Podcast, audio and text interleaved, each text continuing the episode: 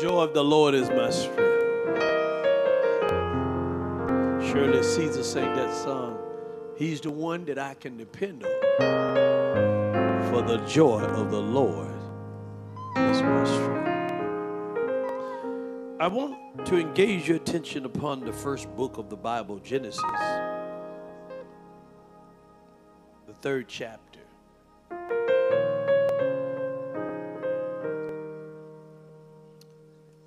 Talk about foreplay today. Somebody said, What? Well, we still got children in here. Don't get unglued. Don't get unglued. I, I did that to get your attention. Foreplay. There are four key plays to a winning marriage. There are four key plays to a winning marriage. If you have your iPhone or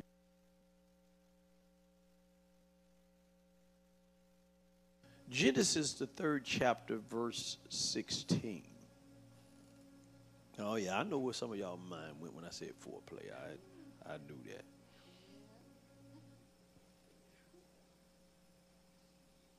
We're going to bring you back in. Unto the woman, he said, I will greatly multiply thy sorrow and thy conception. Y'all see that? In sorrow thou shalt bring forth children, and thy desire shall be for thy husband. And, and this is where we come unglued. And he shall have rule over thee. And so, in our English term of rule, we come unglued and say, uh uh. But we need to understand what the word of the Lord is saying here. And unto Adam he said, Because thou have hearkened unto the voice of thy wife, hallelujah, and has eaten of the tree of which I commanded thee, saying, This is what I said, God said, Thou shalt not eat of it, cursed is the ground for thou, for thy sake, in sorrow shalt thou eat of it all the days of thy life. Thorns also and thistles shall be, be uh, sh- shall it bring forth to thee, and thou shalt eat the herbs of the field. In the sweat of thy face shall thou eat bread until thou return unto the ground, for out of it hast thou taken. For dust thou art, and unto dust shall thou return. And Adam called his wife name, wife's name Eve, because she was the mother of all living. So if you had any doubt who was the mother of all living, there it is right there. All us are living here because of Eve. Unto Adam also, to his wife, did the Lord God made coats of skin and, and coated them. And the Lord did that. So if you mad about wearing clothes, the Lord did that.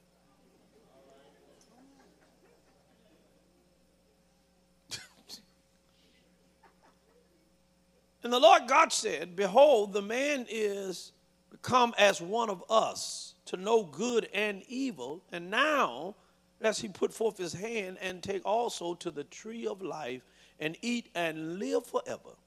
Therefore, the Lord God sent him forth from the Garden of Eden to till the ground from whence he was taken. And my last verse is 24. So he drove out the man, and he placed at the east of the garden of uh, uh, Eden cherubim. These are angels. And a flaming sword. That don't sound good which every way to keep the way of the tree of life. So after he failed, he did not want him to eat the tree of life after he sinned. Because whatever he did to go against God, he and Sister Eve, if they would have went back and ate of the tree of life, would have been doomed forever.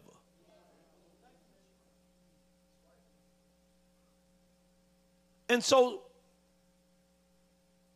we're in a new series of lessons for the month of August, keeping a winning marriage. Say it with me keeping a winning marriage. Now, I know when you first got married, you thought you had won. You, nobody could tell you nothing. You felt like you had done more than won the lottery.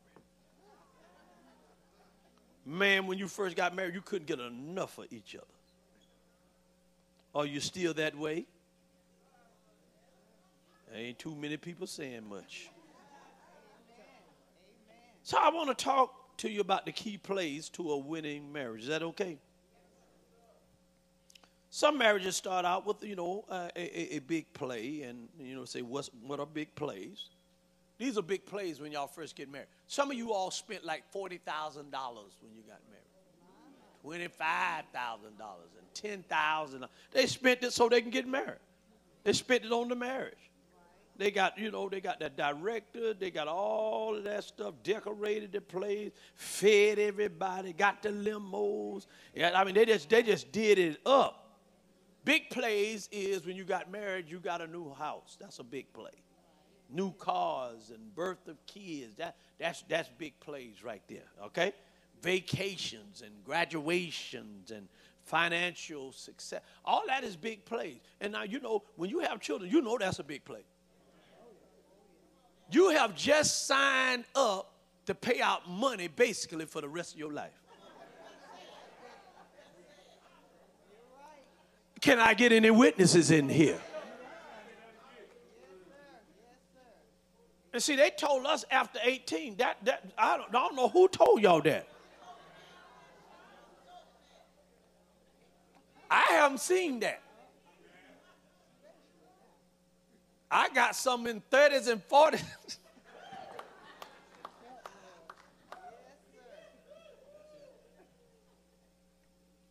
and although we have a big play, many of those marriages will fail.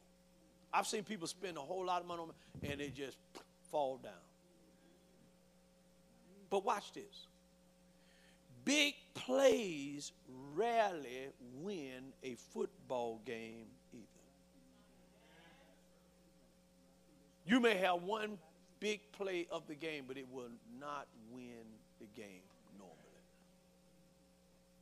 And you know, we're in this season, football is getting started. I didn't know when we left here Friday night, when we went down the street there, they were playing a football game. And most men can relate to what I'm going to talk talk about today.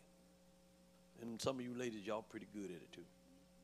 See, winning football teams string together enough first downs, if you understand football, a lot of small plays to do two things. Are you with me? Move the ball into a position to score and keep possession of the ball so that the other team doesn't get a chance to score. Y'all still with me now? Uh, my men woke up now. All right, you talking my language today now, Bishop. And over the course of this, you know, uh, I want to give you four keys that make a winning marriage. Are you ready? There are four plays, all right? In within football, they give you four chances when you had a possession in on your offense in order to move the ball or score. Try to teach y'all ladies something because some of y'all don't like it. And how he, why he at that, at, at that screen. I'm trying to help you today so when you this year you're gonna be ready. So there's four, they have four plays. They got what? First down, second down, third down, and fourth down. Ask your husband after the service. He's gonna tell you all this. He'll be glad to tell you. You talking his language. He's gonna be happy today. All right. So uh, to simplify it for you today, I got four downs. First down, we're to focus on the goal. Everybody say focus on the goal. Second down, we're going to talk about commitment. Say commitment. Third down, we're going to talk about honor. Say honor. And uh, the fourth down, we're going to talk about teachability. Say teachability. All right? So let's get busy. First down. focus on the goal. Most of us have fond memories of our wedding. And so, so much emphasis was put on the culture and the social blessing of the wedding and the marriage. Because everybody and their all their kinfolk was congratulating you, and you were so happy, and it was just, man, that was the pinnacle of your life. And when you saw that girl walk down that aisle, man, let me tell you something. Some of us began to cry. Some of us, our knees were shaking. Some of us, we felt something boiling on the inside. Whatever you felt, you felt it. And she was coming down the aisle smiling, nervous, and everything else because she's getting ready to tie herself to the man of her life. There were vows and promises were made before family, friend, and God.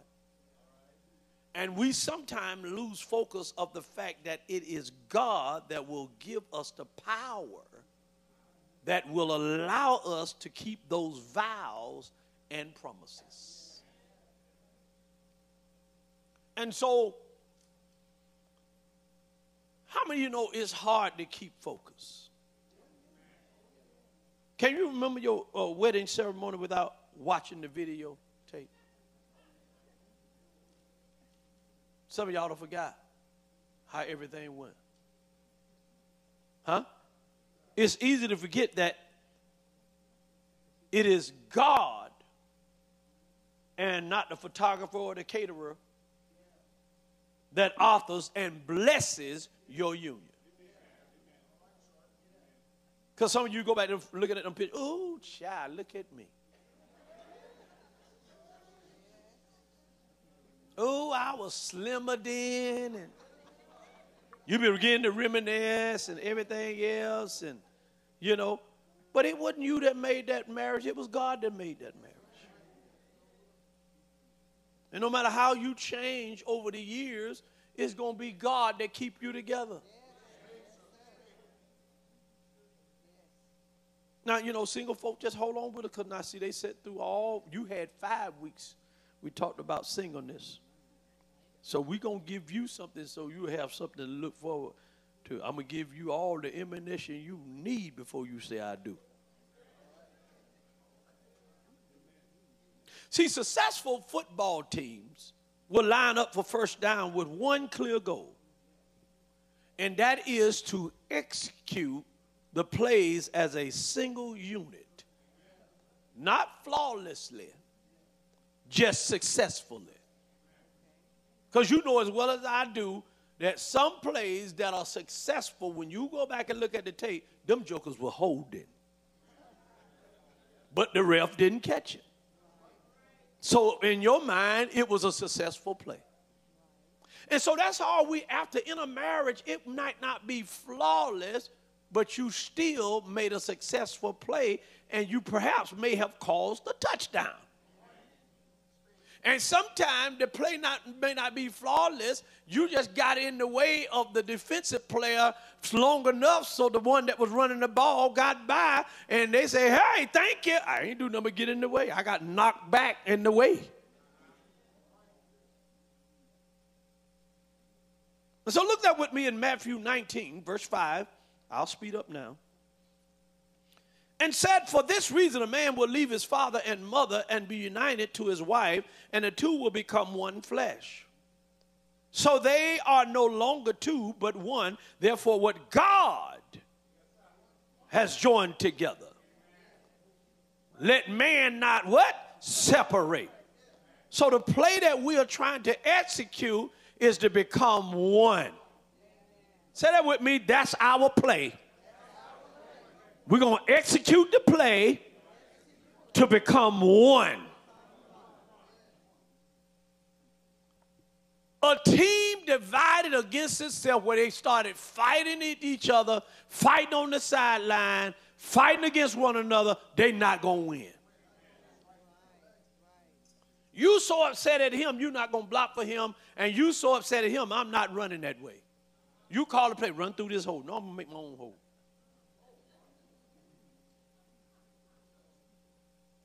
Men and women tend to focus on different areas. All right, now it's time to write.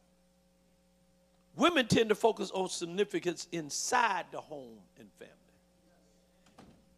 But now we just read in Genesis, don't throw nothing at me yet. The home is cursed. Look at verse 16. To the woman he said, I will greatly increase your pains in childbearing. That was not supposed to be. Because of the disobedience, the curse of childbearing and pain came along. You were supposed to be able to spit them jokers out with no pain.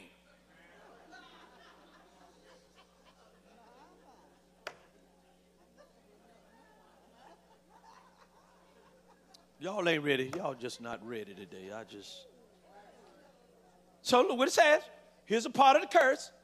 Your desire will be for your husband, and he will rule over you. That was the part of what Sister Eve prophesied and passed down to y'all. And I can't get no amens in this Presbyterian church today. I know I just can't. Right? I just can't get no amens. Men tend to focus on significance outside the home. That's your career.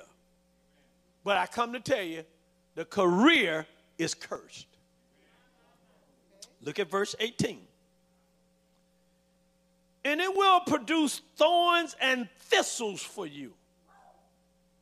Because Thy wife gave you the fruit and you ate it. The curse came on you that it's going to be hard for you, brother. And you will eat the plants of the field by the sweat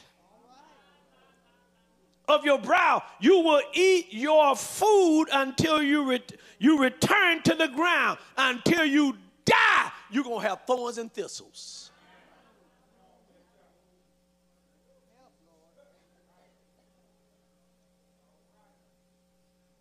And since from it you were taken, for the dust you are, and to the dust you will turn, until your last breath,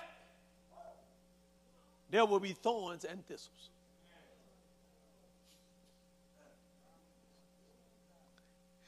Bishop, give us some hope. Give us some hope. You got to stay with me. Don't, don't, run out now because you're going to be mad the whole time, all week long. But now watch this. Now you put 20 women in a room and you put their husbands, 20, all the 20 husbands, in another room and eavesdrop on each room. The women will talk about their families and the men will talk about their jobs. That's just how different we are. Because women were created to be nurturers, to care about the family, to make sure that everybody get what they need. And you know, and I don't care if Buffalo is just cutting up royally, she still want Buffalo to succeed.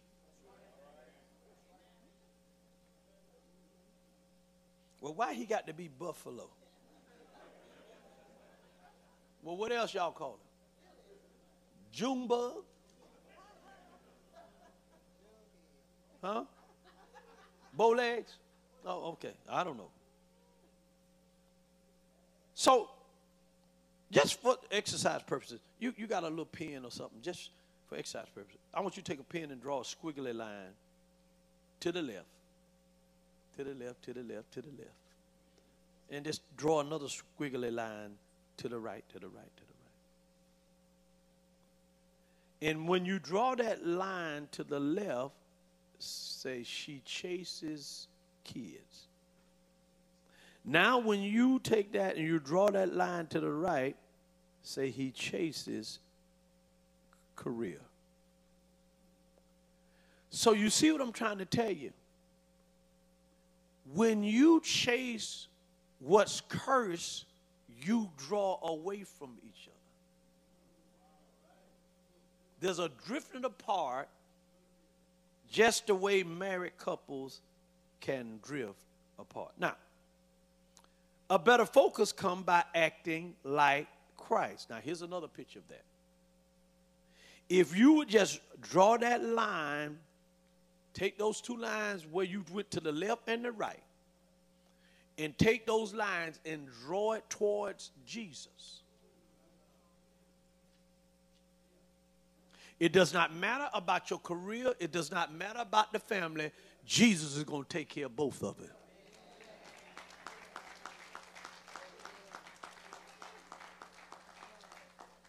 Why couldn't be a just straight line, Bishop? Eh, well, you don't do you don't live no straight life. I said a squiggly line because you're gonna go through in life. Now you're gonna get there, but it may take you a little time to get there. Some of us, we go the long route. Then we get it. After the third marriage, we got it now.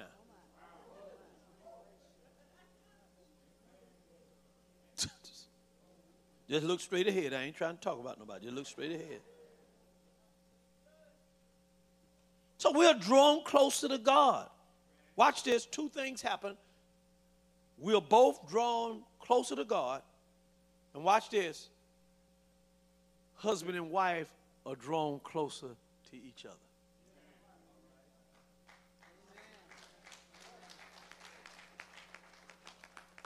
That's why you need to stay in Christ. Because in Christ, you are drawn closer to each other. I don't care how mad you get and how upset you get, you're going to stay with them and hang in there because it ain't really about you, it's about Christ. When you say I do, your assignment change. Your assignment now, I gave my word, Lord, that I am going to be in this relationship and I'm going to take care of this woman, or I am going to submit to my husband and we're going to work together as two with me having my area where I love taking care of the house and nice stuff, and where he's concerned about making sure everything is right so we're going to come together and we're going to be as one and we're going to be so close together that it don't even look like whether I'm so caught up in the family and the children ain't going to look like he's so caught up in the career because we are so entwined with each other until we're concerned about each other until it doesn't even matter as long as the job is getting done.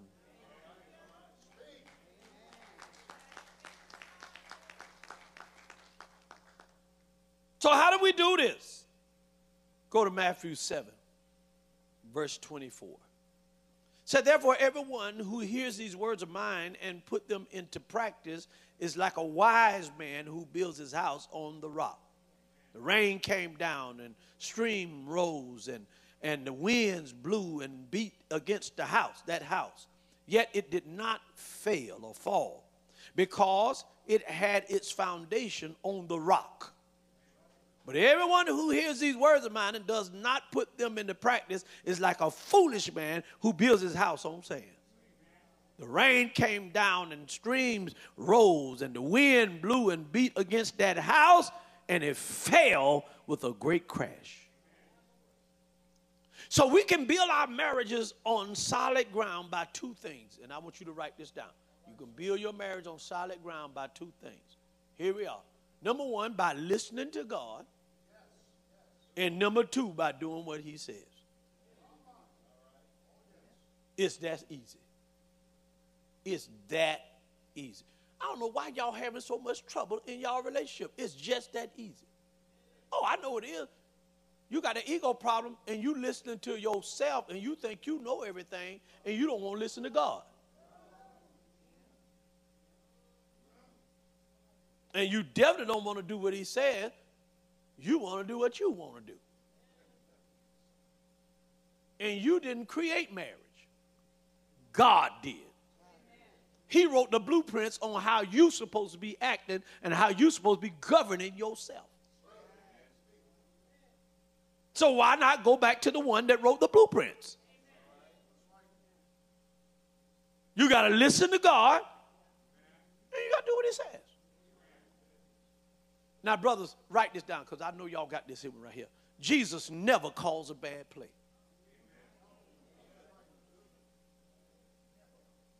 People who want to follow God's game plan spend a lot of time with the playbook, and the playbook is the Bible. When the last time you opened your Bible? You don't even know the plays. You can't figure out what's going on in your house because you don't know the plays. You don't know the devil did an audible and you're supposed to suggest to it, but you couldn't because you don't know the plays.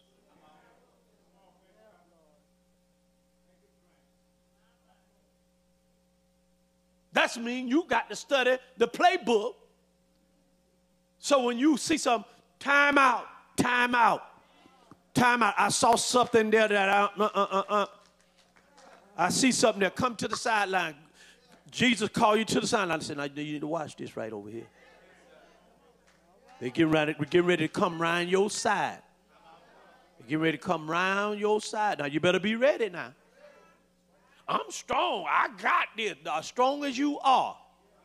If you don't see that little fella pulling and gonna block you and blindside you, he gonna cut your legs from up under you.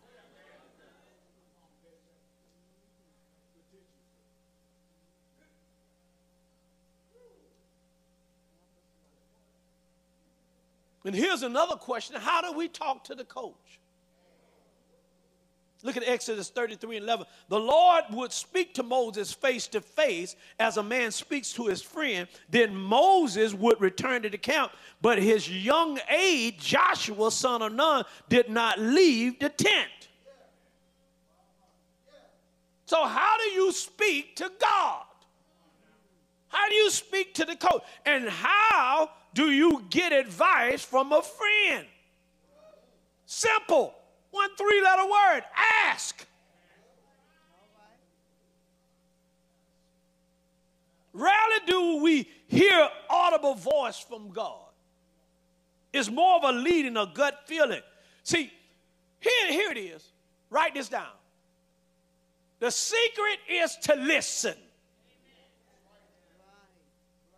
And we got it bad in America, in our society, in Georgia, in Houston County, in Warner Robins, uh, all over the world. We don't want to listen. And the secret is, is to listen.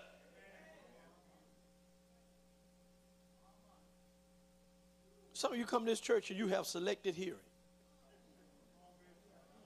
selective listening. If I'm preaching something you like, you be, ah, praise Bishop.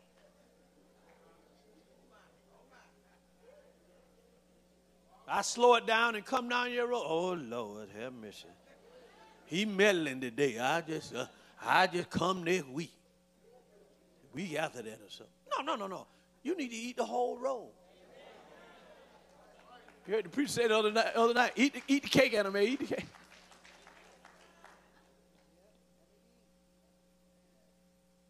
Sometimes God will lead us to the right song, the right sermon, the right scripture, the right friend, and sometimes He will speak to our soul. Sometimes you're minding your own business and God is speaking to you.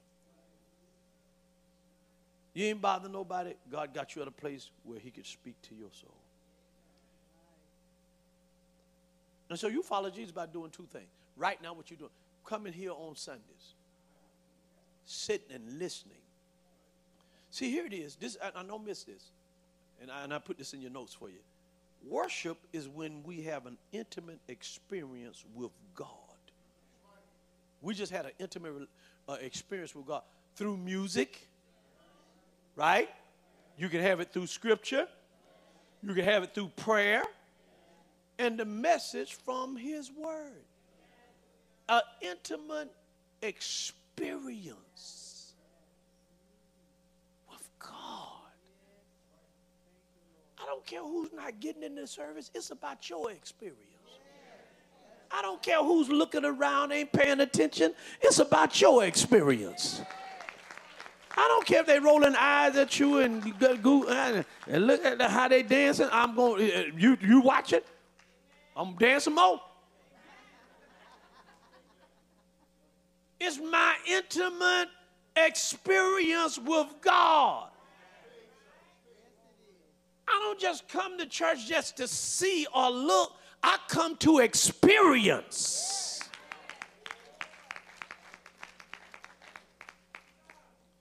See, I, I, don't mind you being online and everything else, but you can't experience like when you're in live. It's an experience that you have to receive on your own. And while you're sitting here, it's like the anointing of God, the Holy Ghost, uh, the Holy Spirit taps you on the shoulder and downloads something in your spirit while you're in this place where He has hollowed this place with His presence. And my God, you're at a place where you, He has your undivided attention. It's like ain't nobody in the room and He's talking directly to you.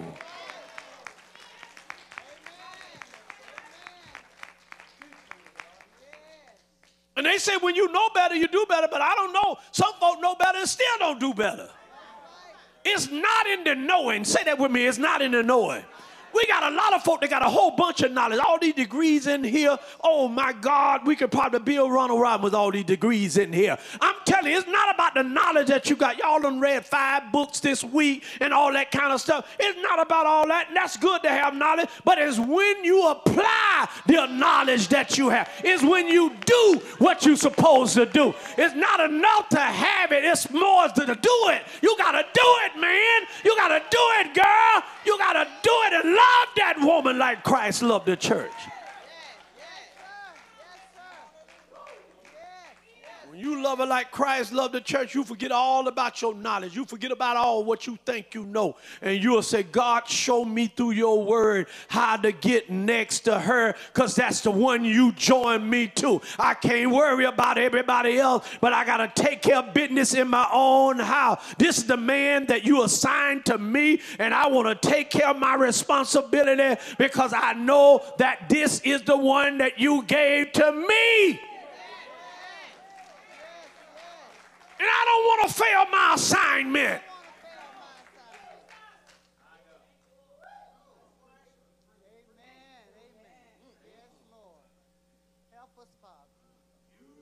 Listen, listen. Next month, be 41 years for first aid. I'm still like I'm. It's like I'm getting renewed every day. I'm still learning stuff. I'm still trying stuff. See, some of you knuckleheads don't try stuff. You know what I'm saying? That brick up there, that block up there. You got to start trying stuff. If it don't, if it, if it don't, if it, don't, if it's not working, she'll tell you. She'll tell you, uh-uh, I don't like that. But you got to try stuff. Then she'll say, oh yeah, you in there, buddy, Rowe. You in there.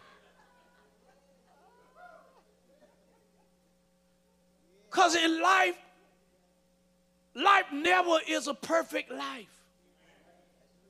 You're going to have some falls, some scrapes, some cuts. When I see these little babies, they just run. You know how when they first start walking with them hard shoes on, they be running and they can't turn, they walk, run right in the wall if you don't stop them. And that's how we are with God. When we start getting and start doing things, yeah, you're going to have some falls. Sometimes they fall down, you got to pick them back up, you know, and that's how we are. But we got to trust that God got us just like mom and daddy has us.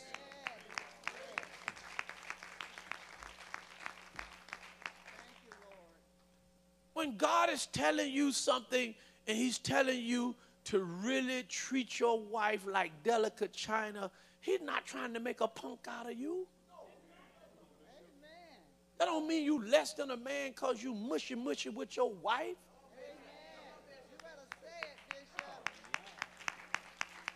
You want to be all Brutus and everything, take up boxing.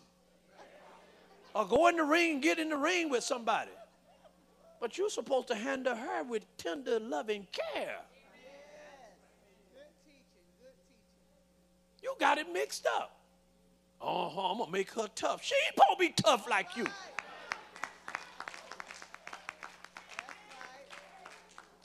With your rough self. Got crust on your elbow, crust on your feet. She put lotion on her arms and feet. You'll walk out the house looking like you've been in powder. Scales everywhere. You don't care. But she said, Oh no, I got I got to put some on my legs. Did I put some on my legs? Right? She ain't supposed to be like you. We're different. That's our problem. You don't ever try to force your wife to become you. And you don't force your husband to become you. He different from you, girl.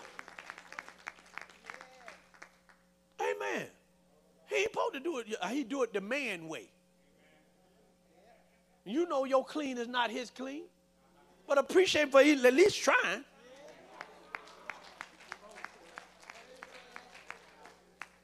Amen. See, you doing it the feminine way, he doing it the masculine way. Amen. If I invite somebody to dinner, I might put out paper plates. My wife invites somebody to dinner, you know it's going to be laid. We different. I'm thinking all they're doing is coming to eat anyway. And I don't feel like washing no dishes.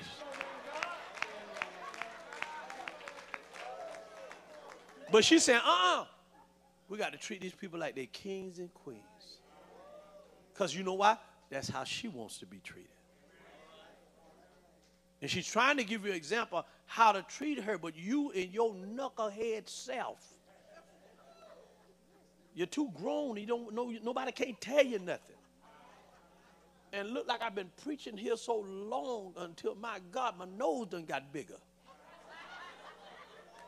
And you still ain't listening to me.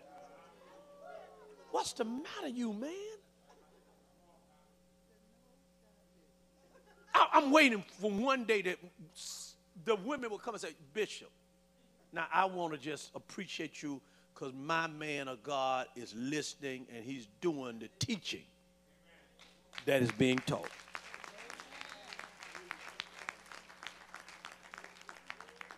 That will make me feel like I just, you know, received $50,000. Just for you to just tell me that.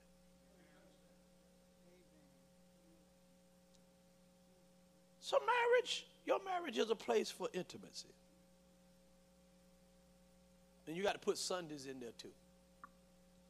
Are you following me? When husband and wife go to different churches, usually it brings division. I've never seen where it brought unity in a home when husband and wife go to different churches. I've never seen it. Never seen. There's going to be something missing. Now you say, "Ooh, we doing good. It's nice and all that." Mm-mm. Mm-mm. That is not how it's designed. Now, if you can't come together in unity on God and church family, Houston, we got a problem. Huh? And then let's not just talk about money. Everybody say money. Money. Money. Money, money, money.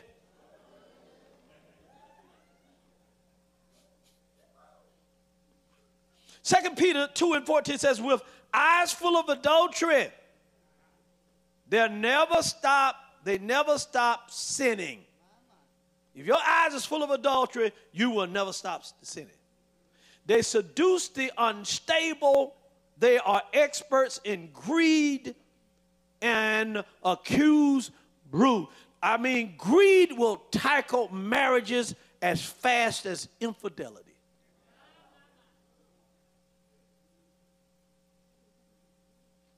You cannot have a marriage where you are just caught up in greed. There are two main reasons married couples don't tithe. Y'all know that, right? Number one, they don't believe that they can live well on 90%. See, God can heal the sick. He can raise the dead. He can, you know, cleanse the sinner. He can control the world, but he can't stretch that dollar. And number two, I reason why, you know, uh, main reason why couples don't tithe is that people don't know where their money goes. See, they mess it up so bad and don't budget it, and by the time it's time to give something to God, they don't know where it is. Y'all got quiet when I start talking about that money. Because it sure enough ain't, ain't going to me and First Lady lavish uh, lifestyle. You, you, you in charge of that. And, and you should be sitting down saying, let's strategize.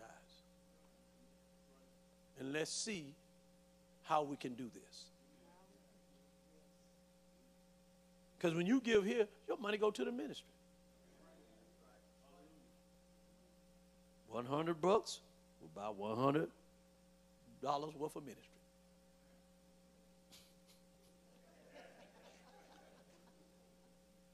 You know, some people come in and throw that little five or ten dollars, you know, uh, in the plate and think that, you know, they tithed it. Gave my tithe today. Put five dollars in there. But you make five thousand a month.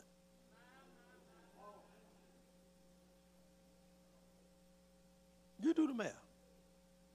You do the math. Let me see if I, I got to scratch my head off of this. Now, your church is fighting a war. Look down and tell about it. Your church is fighting a war. Now, what you mean by that, Bishop? People are getting divorced.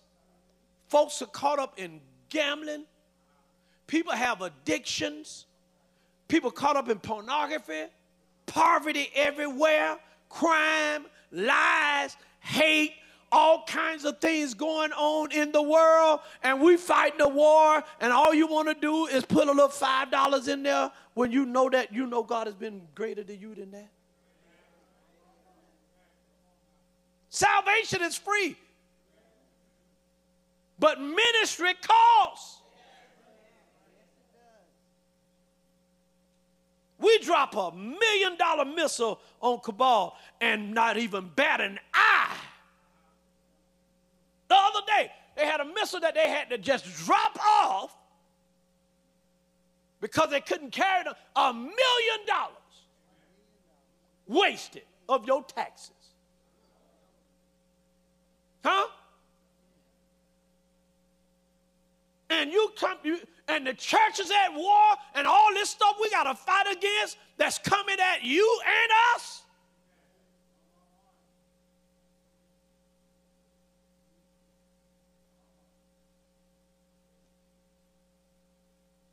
And then you, you, you give your little change and don't even have a second thought. And we really at war. Let me move on. I done quiet the whole house. I want to ask you a question. Do you agree if you and your spouse grow closer to Christ, it will benefit your marriage? Uh, it, it, don't tell me, but I want you to write down why you believe that. You got you taking notes. Write it right there. And then I want you to list two things that you and your spouse can do together to focus on Christ. Okay, that's your homework.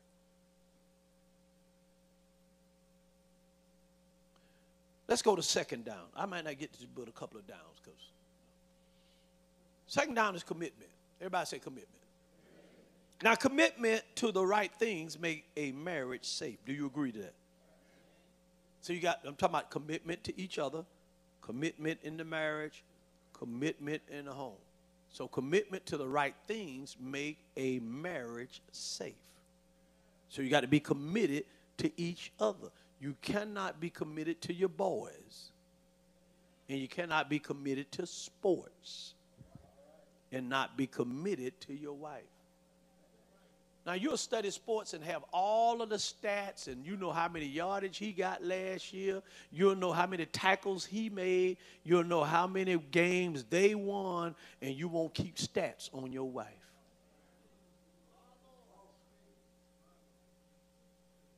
You need to keep stats on your wife until you know her cycle.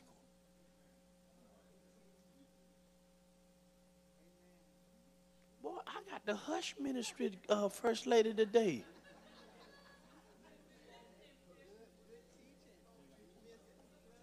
We got the stats on everything else and don't have the stats on our spouses. Something wrong with that.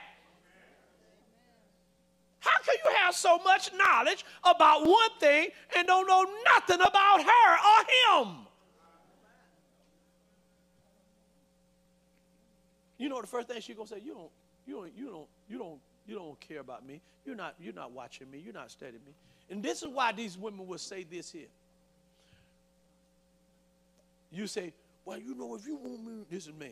Well, you, babe, you know, if you want me to do something, you ought to tell me. And then she'll say, if you don't know by now, I ain't gonna tell you nothing. Have y'all heard that? Have y'all heard that? Some of y'all been guilty of saying that? You know why she's saying that? She really want to tell you, but what she's trying to tell you is that you haven't studied her.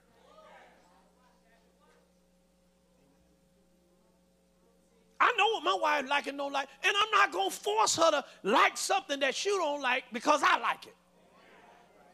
That's detrimental to me. That's that's goose on my part.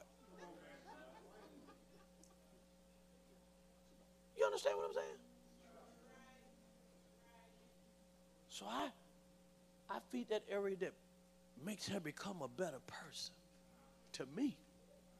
See, the Bible says it's profitable for me. When I treat her right, it's profitable for me. And last time I checked, I love me some me. So if it's profitable for me, I'm gonna do everything that you know. So what she do when she respond, it's profitable for me. So when I come in here, y'all always see me smiling and happy and dancing and everything. That's because I'm being, I'm getting the benefits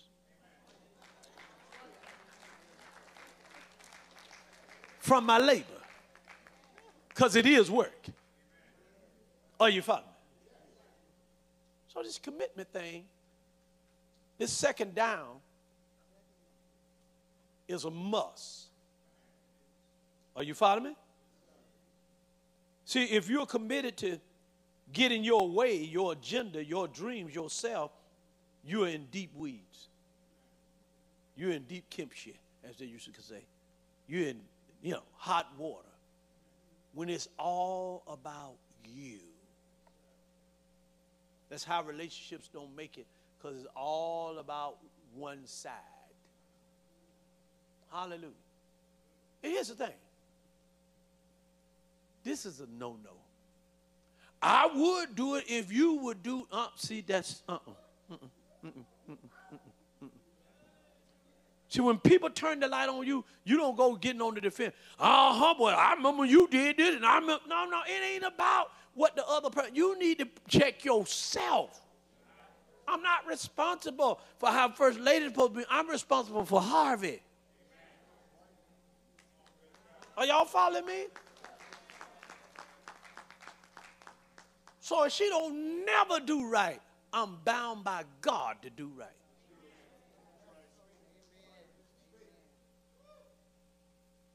Well, that's kind of hard, Bishop. He didn't say it was going to be easy. See, that's your problem. You're always looking for easy stuff. Hard stuff make you appreciate because you know what it took for you to get there and to get that. Easy stuff, you don't value it.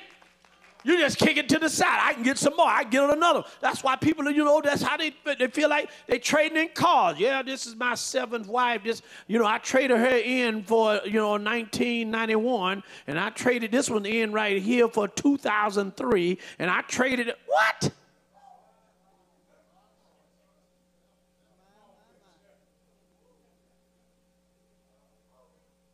You're supposed to take the one that God gives you and cherish her and nourish her Y'all know what that mean, right?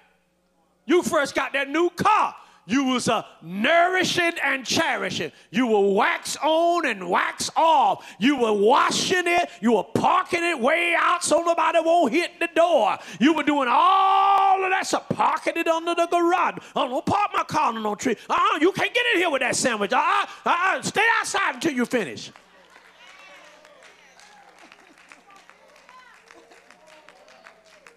You were nourishing and cherishing that car, but you can't nourish and cherish your wife.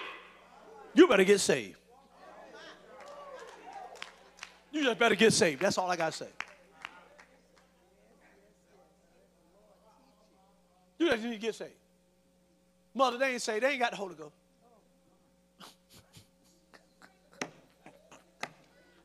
all right, okay, okay, okay. So commitment is nourished by spending time together. Say that with me. Commitment, it's nourished by spending time together. Now, if you sit beside your spouse today, say, we need to spend more time together. We need to spend more time. Now, I'm finna say something. I'm finna say something. I'm finna say something. It's not quality time that matters is just time. You don't have to spend a thousand at a 19% APR on extravagant vacation to spend quality time. You can do a staycation and just spending time with your spouse.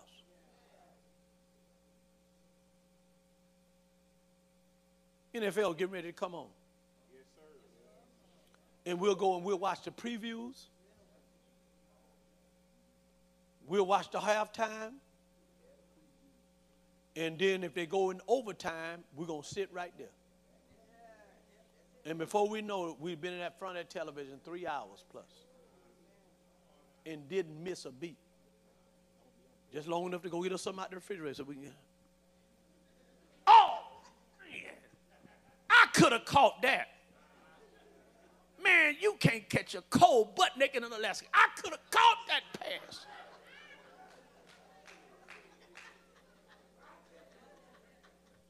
You know, we say all kind of crazy stuff.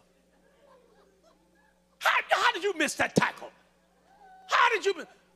I could have ran through that hole.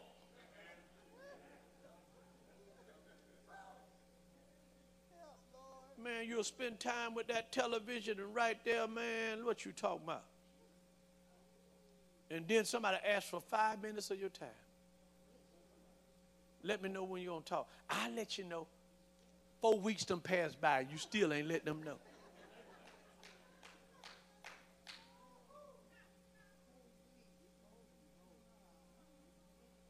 You know why some of us don't want to communicate and don't want to talk? It's because we don't want to spend meaningful time with each other because we're afraid of what's going to come out of it. See, talk sometimes going to show you your flaws. Talk sometimes is like looking in a mirror. And there's going to be some things that's said that it might be a little, you know, a little painful, but it's the truth. And the truth is here to make you free. Don't you want to be free in your relationship? I don't want to be in bondage in a relationship. It's like, you know, somebody at church, you know, y'all go to the same church, but you're in bondage because you don't know what to say. You see them, you be like, hey. And you know, you don't, you just, you know, you don't really want to talk to them because you know it's some bondage going on there that, you know, you know what they did to you and you say you ain't having it or whatever like that. So you just, you know, and sometimes you act like you don't really see them and you kind of speed up a little bit, you know what I'm saying? I don't want nothing to do with them. You, you understand what I'm saying? God don't want us like that. God don't want us like that. How in the world can you live in the same house and not speak for weeks at a time?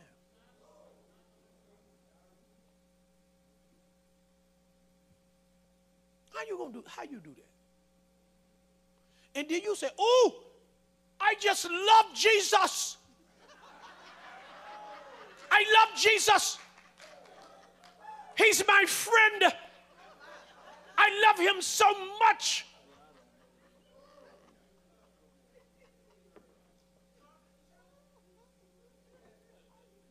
And you ain't talked to Jesus since last week.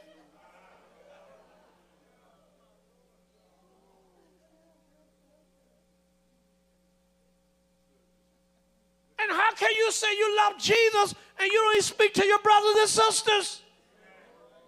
And last time I checked, your husband and wife, that's your brother and sister in the Lord.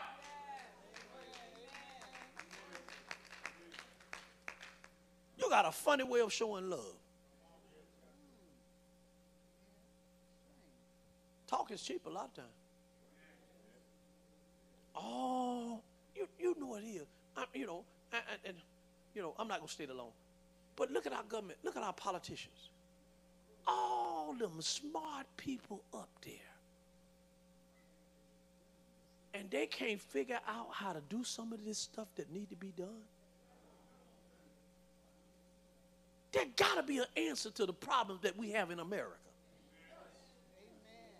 And you got all those degrees and all those smart people. Up. You mean to tell me that nobody can come up with a solution on how all of us can have good health care? They do it in other countries.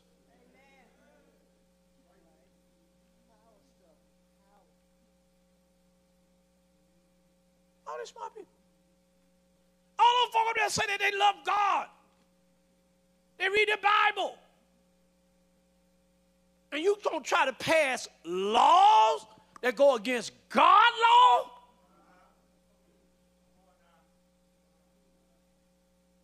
I ain't buying it. I'm not buying it. And so, this is what you got to do. Brothers, I done laid it on your thick. You, you, you got to turn the TV off. You got to put down the paper. Girls, you got to get off the phone. Hallelujah. And you got to talk. You got to get alone and spend some time together. Do y'all remember the vows that you made? I take thee to be my wedded, whatever, to be my husband, to be my wife, and have and to hold from this day forward, and for better and for worse, for sickness and health, for richer and poor, to love and to cherish until death do us part.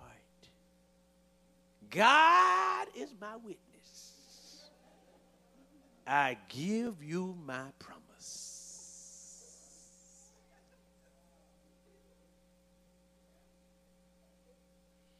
You either gonna keep your vows or not. You swore to God to that you would, you know, and you would you would keep your vow. And, and ladies and gentlemen, this is a big deal. Don't let nobody tell you this is a big deal. You gave your vows. And you say, I don't care if you get sick. I don't care how bad it get. Girl, you lose all your hair. I'm gonna be right here. If he lose all his teeth,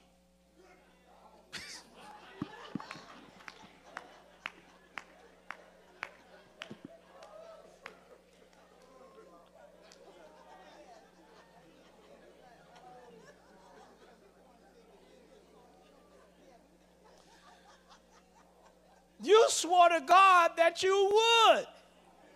And this is a big deal, ladies and gentlemen. You got to have the right attitude. I'm going to keep my promise. Let me help you. Write it down. You got to protect your marriage. Say it with me. I got to protect my marriage.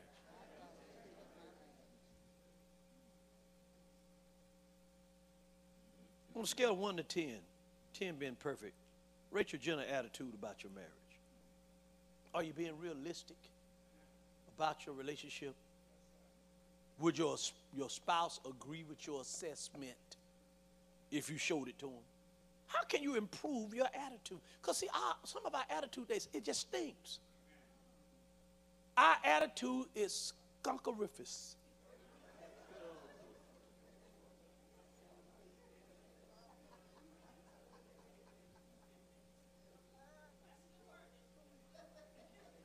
You all skunked out. You just think.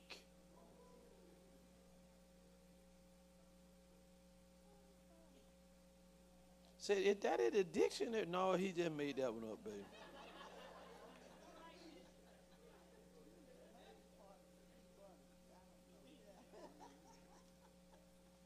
I want to ask you something. I'm just having just talk. We're just talking, right? Can you schedule out a time this week that you will spend time with your children and you will spend time with your wife? That's all. Don't worry about whether it's being quality or quantity. Just time. Just time. Hmm? Just time. Our third down, which is a good one, is honor. Say it with me honor.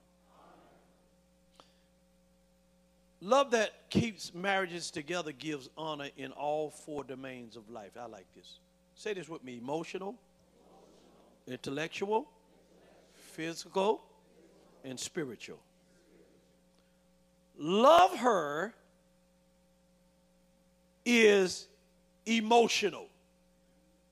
Respect him is intellectual honor.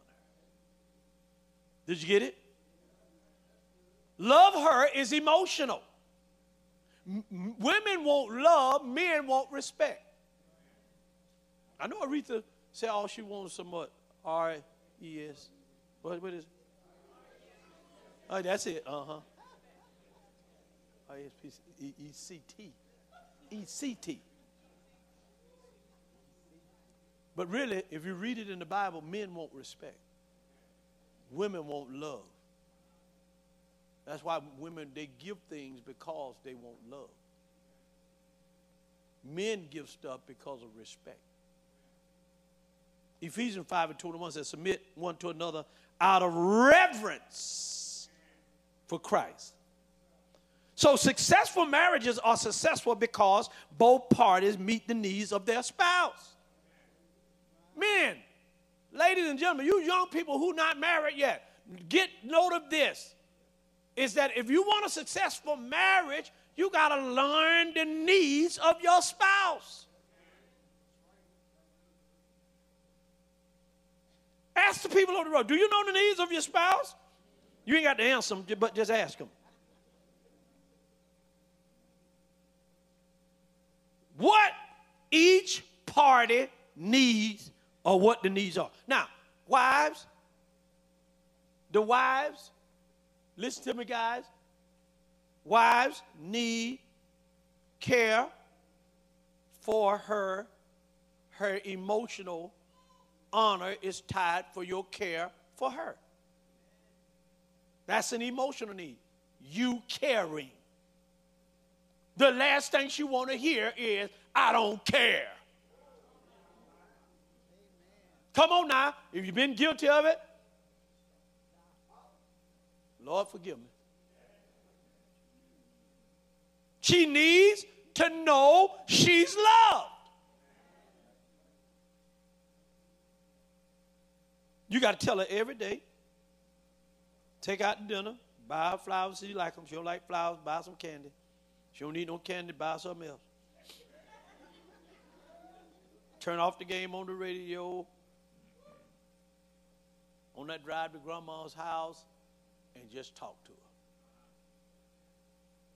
She needs her emotional needs fulfilled.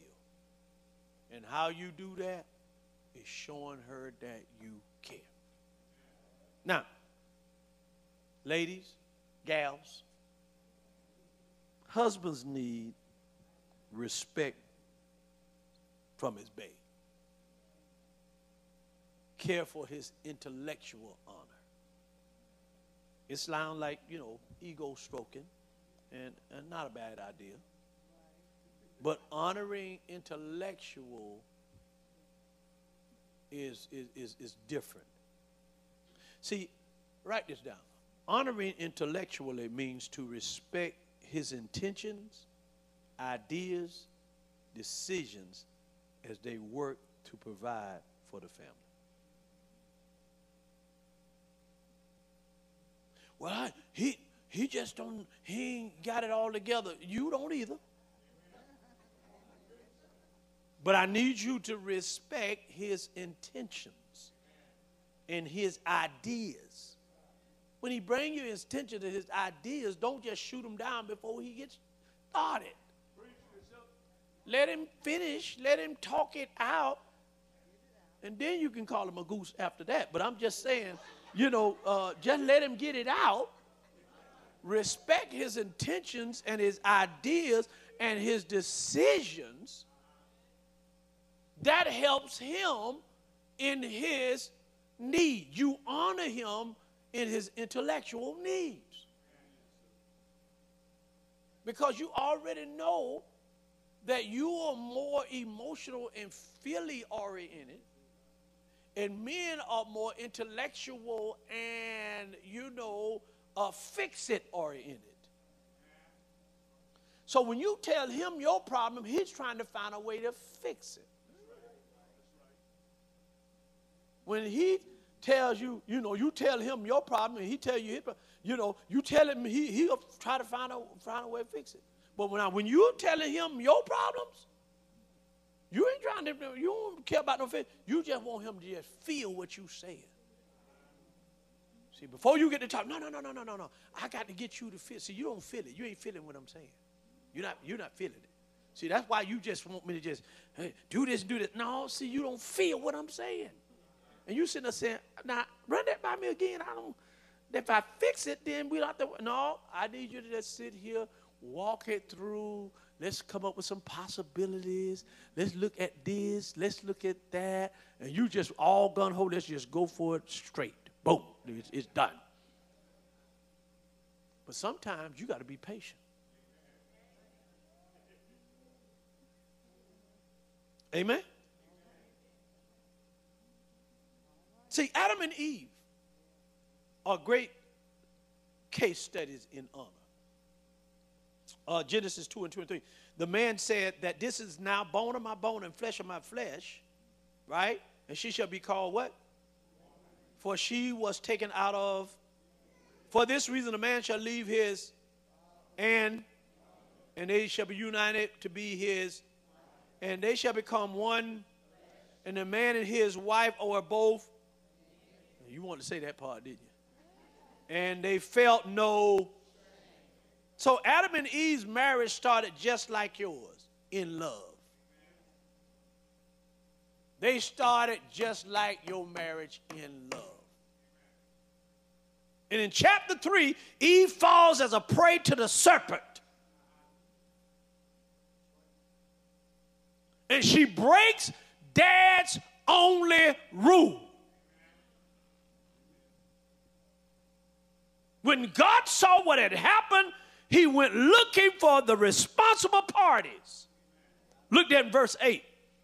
Then the man and his wife heard the sound of the Lord God as they were was walking in the garden the cool of the day, and they hid from the Lord God among the trees of the garden. Verse 9 said, But the Lord God called to the man, Where are you? The man was responsible in God's eyes. That's a big deal. You are responsible in God's eyes.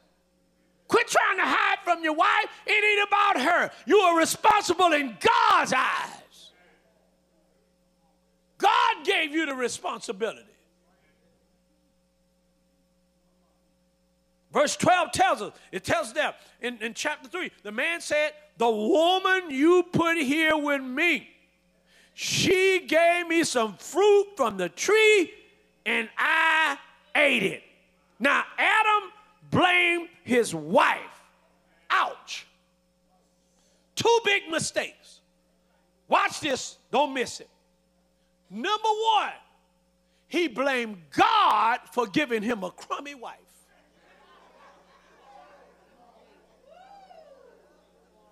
Look at it. He said, The wife you gave me. He's blaming Almighty God who took the time out to form and fashion this woman uh, on the earth because he didn't have nobody and he was walking all by himself and he put him to sleep and took out a rib and formed and fashioned her and woke him up. The first anesthesia ever happened when he put him to sleep and put him on the operating table. And when he woke up and he saw that beautiful figure, he said, Whoa, man.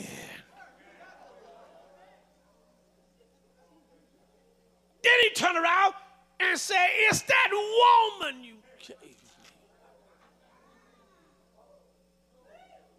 How many men are still saying, It's that woman you gave me? You better get, put your finger down and stop blaming God. God gave you assignment. You just didn't complete your assignment. I really believe if Adam would have took hold and took charge and say, "Oh, what you been doing, talking to Satan, the devil is a liar," uh, knock that thing out of her hand and say, "Let's go before God." God, she didn't mean no harm. She repent right now. God would have said, "Hey, that's how I wanted you to lead, man."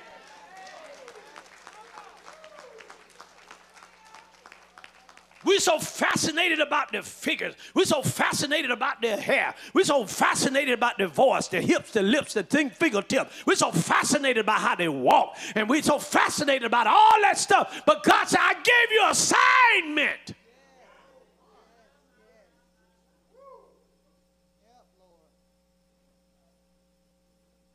And number two, this is one of the worst mistakes he did. Adam gave Eve reason to doubt his love for her.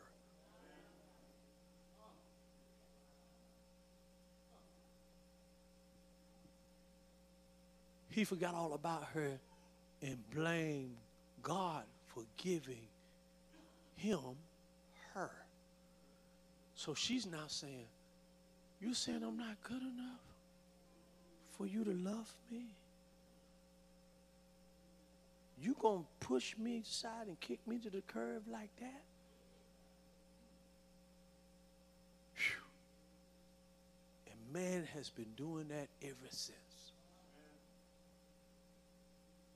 You don't do that to the one that you know that God put you together. And not only that, you can't blame God anyway, because God or nobody else twist your arm to say, I will, I do. You made the commitment. You gave your word. You came before God and said, God, I give you my word that I'm going to connect to this and we're going to become one, and that's it.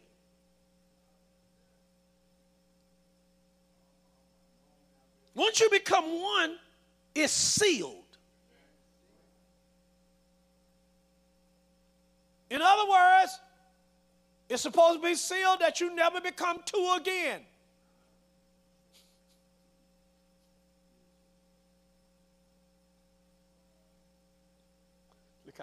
Got quiet.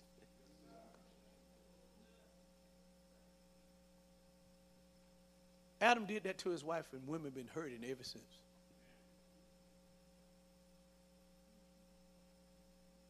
Been hurting ever since. Oh, I, I ain't gonna be able to finish this. I'm gonna have to come back. Uh, You understand. Honor is a big thing.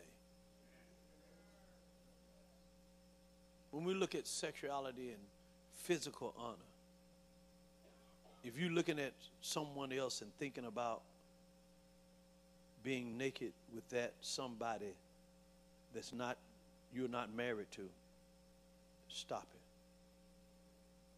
That's shameful to the marriage. That's not yours. You are out of bounds.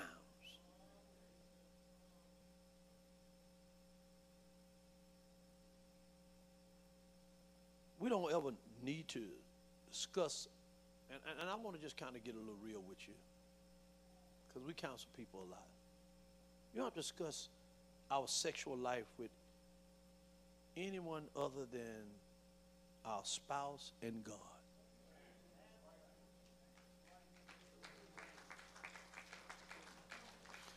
On rare occasions, a clinical trained therapist who believe God can help bring healing. But when it comes to your intimacy, your closeness, your spouse and God are the people that you should go to. Not your hairdresser, not your boss, not your coworker, not your parents, not Oprah. God knows not Oprah. God gave sex to you and your spouse to enjoy privately.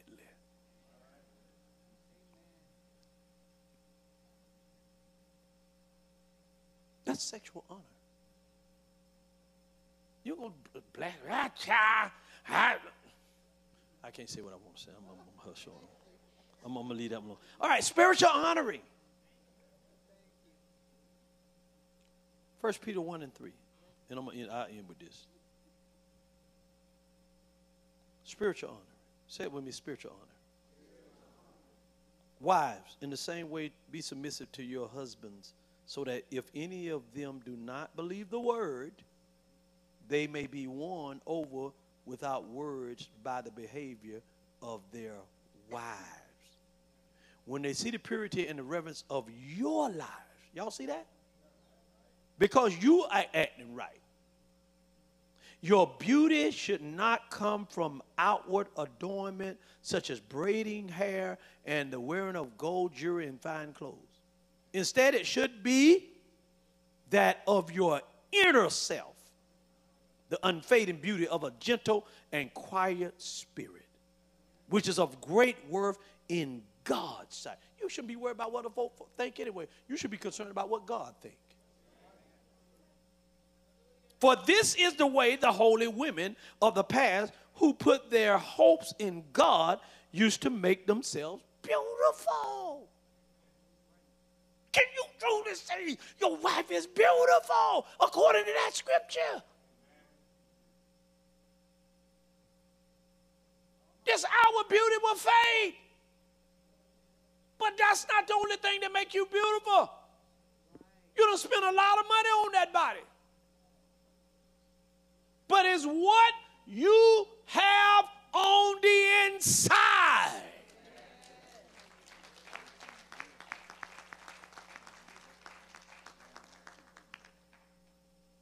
He said that used to make them, they're hoping God used to make themselves beautiful. They were submissive to their own husbands.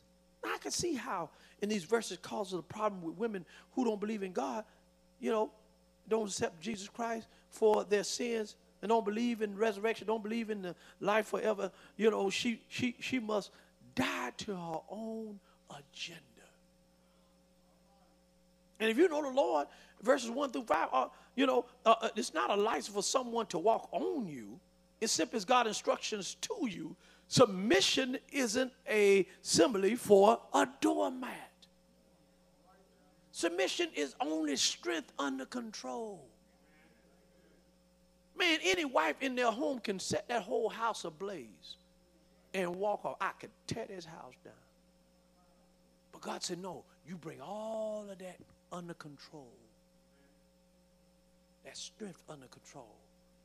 And you make this house what it should be.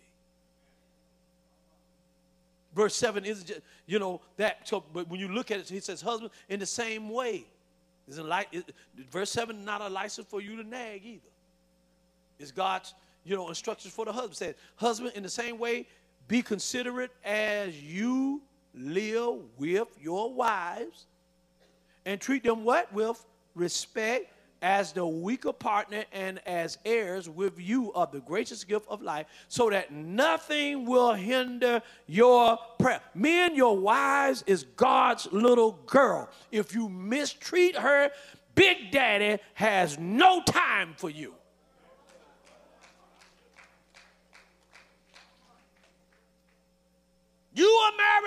God's little girl. And he said, Your prayers will be hindered if you don't treat her right.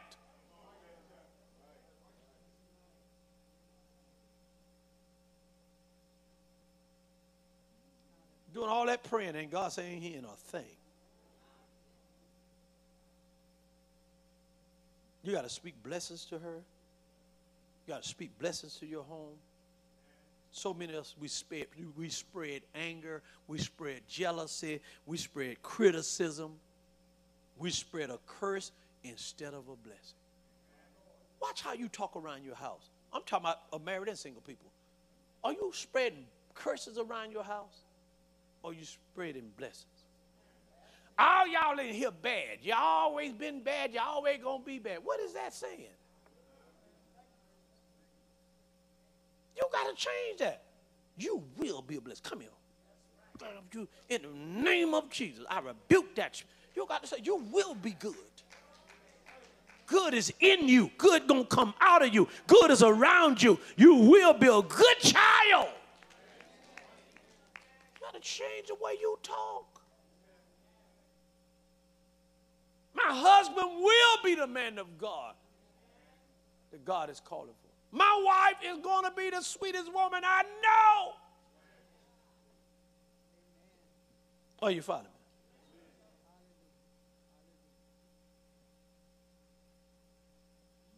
Men, bless your home and don't leave the blessing to the next guy. It's your job.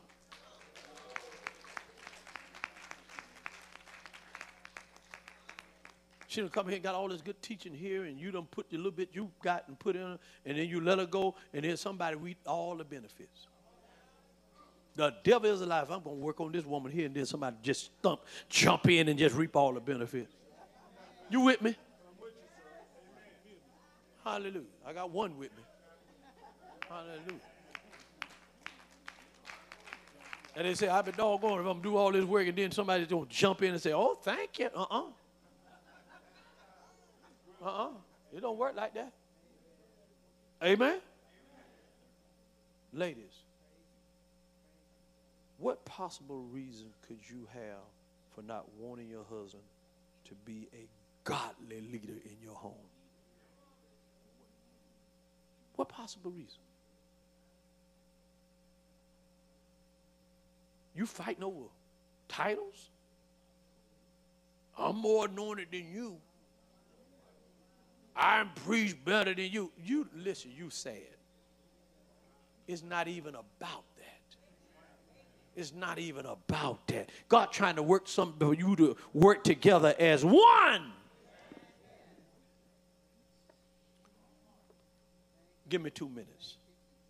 The fourth down is teachability. I hear you, First. In, in football, your fourth down is the last play before the other team gets the ball back is do or die time. If your marriage faces fourth down,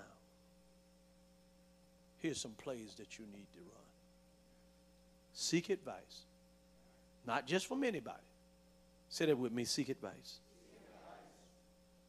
You got to find a couple in your church or the church next door somewhere because you can trust them to keep confidence.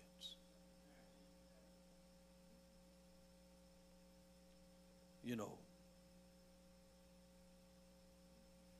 You know, you're on your first mar- your first marriage, you know what I'm saying. You you you, you know what I'm saying.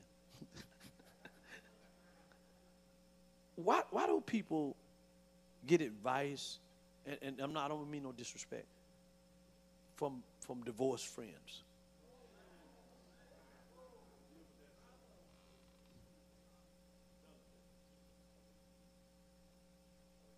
You you you you wouldn't you wouldn't get a guy with three DUIs, wrapped his car around three trees to teach your kids how to drive.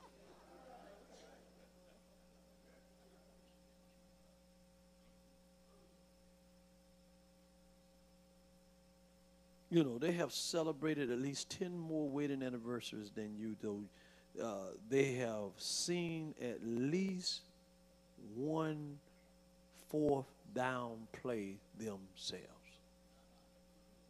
Another, another area you can seek is you can seek out your pastor. They'll give you direction on which way you can go. Another thing you could do is seek out a mentor. Sometimes your pastor will choose couples and things of that nature that can help you, but that's what you can do.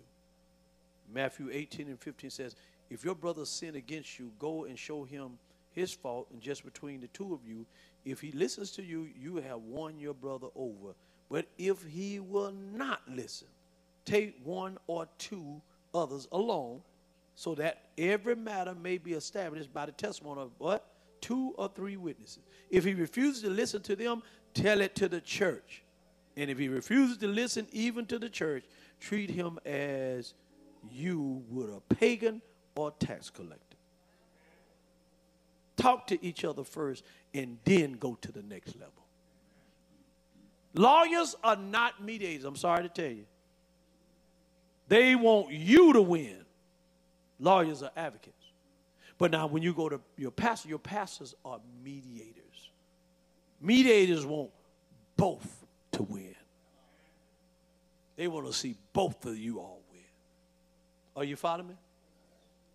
So I heard a couple say, We got counseling.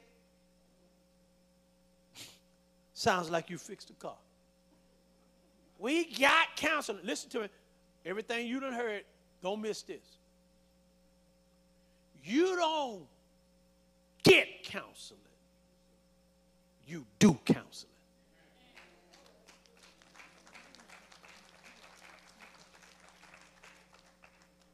I can tell you all day long. I give you all of the good ideas, all things me and First Lady did and what we didn't do and how we mess up. You don't have to go around that route, this and another.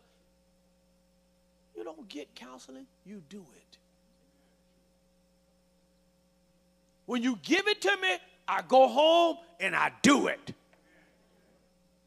All these years you've been coming to this church, and I've been giving you good counseling from this, from where I am right now, and you you say, "Oh, that was good," but you didn't do it. You got it. You leave like, "Oh, I got that," but you didn't do it. I don't get counseling. I do counseling.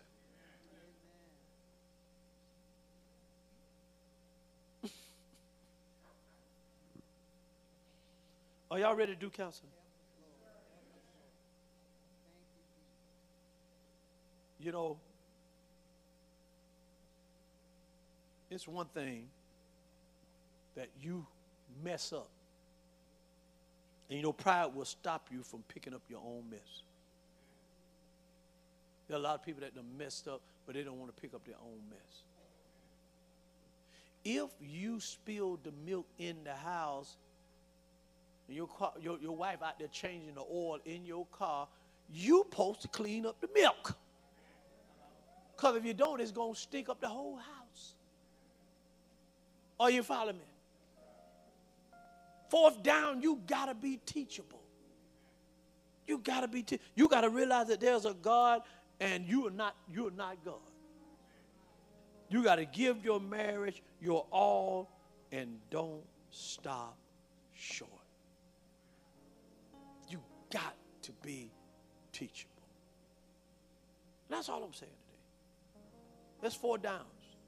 I, want, I don't want you to say how, oh, there was some good niggas. Ooh, that was that was good. Ooh, that was good. Ooh, I wrote these down because I'm give this to another couple, and that's good. Give this to another couple. You might be single here. I'm gonna give it to my friend that going through. And these nuggets, these first, second, third, and fourth down, they need all of this.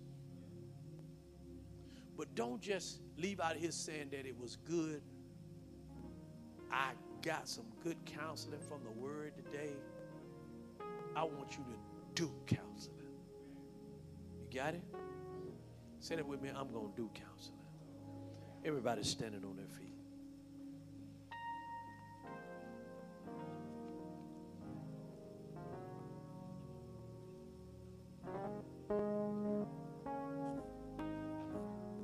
I want you to have a marital bliss. I want you to start all over again. Hallelujah. All that you thought that was good, just, just ball it all up and throw it in the trash. Start afresh. Start afresh. Start being that woman of God that you know you need to be. Start being that man of God that you know you need to be. Watch and see your stock go up, your value go up, your respect will.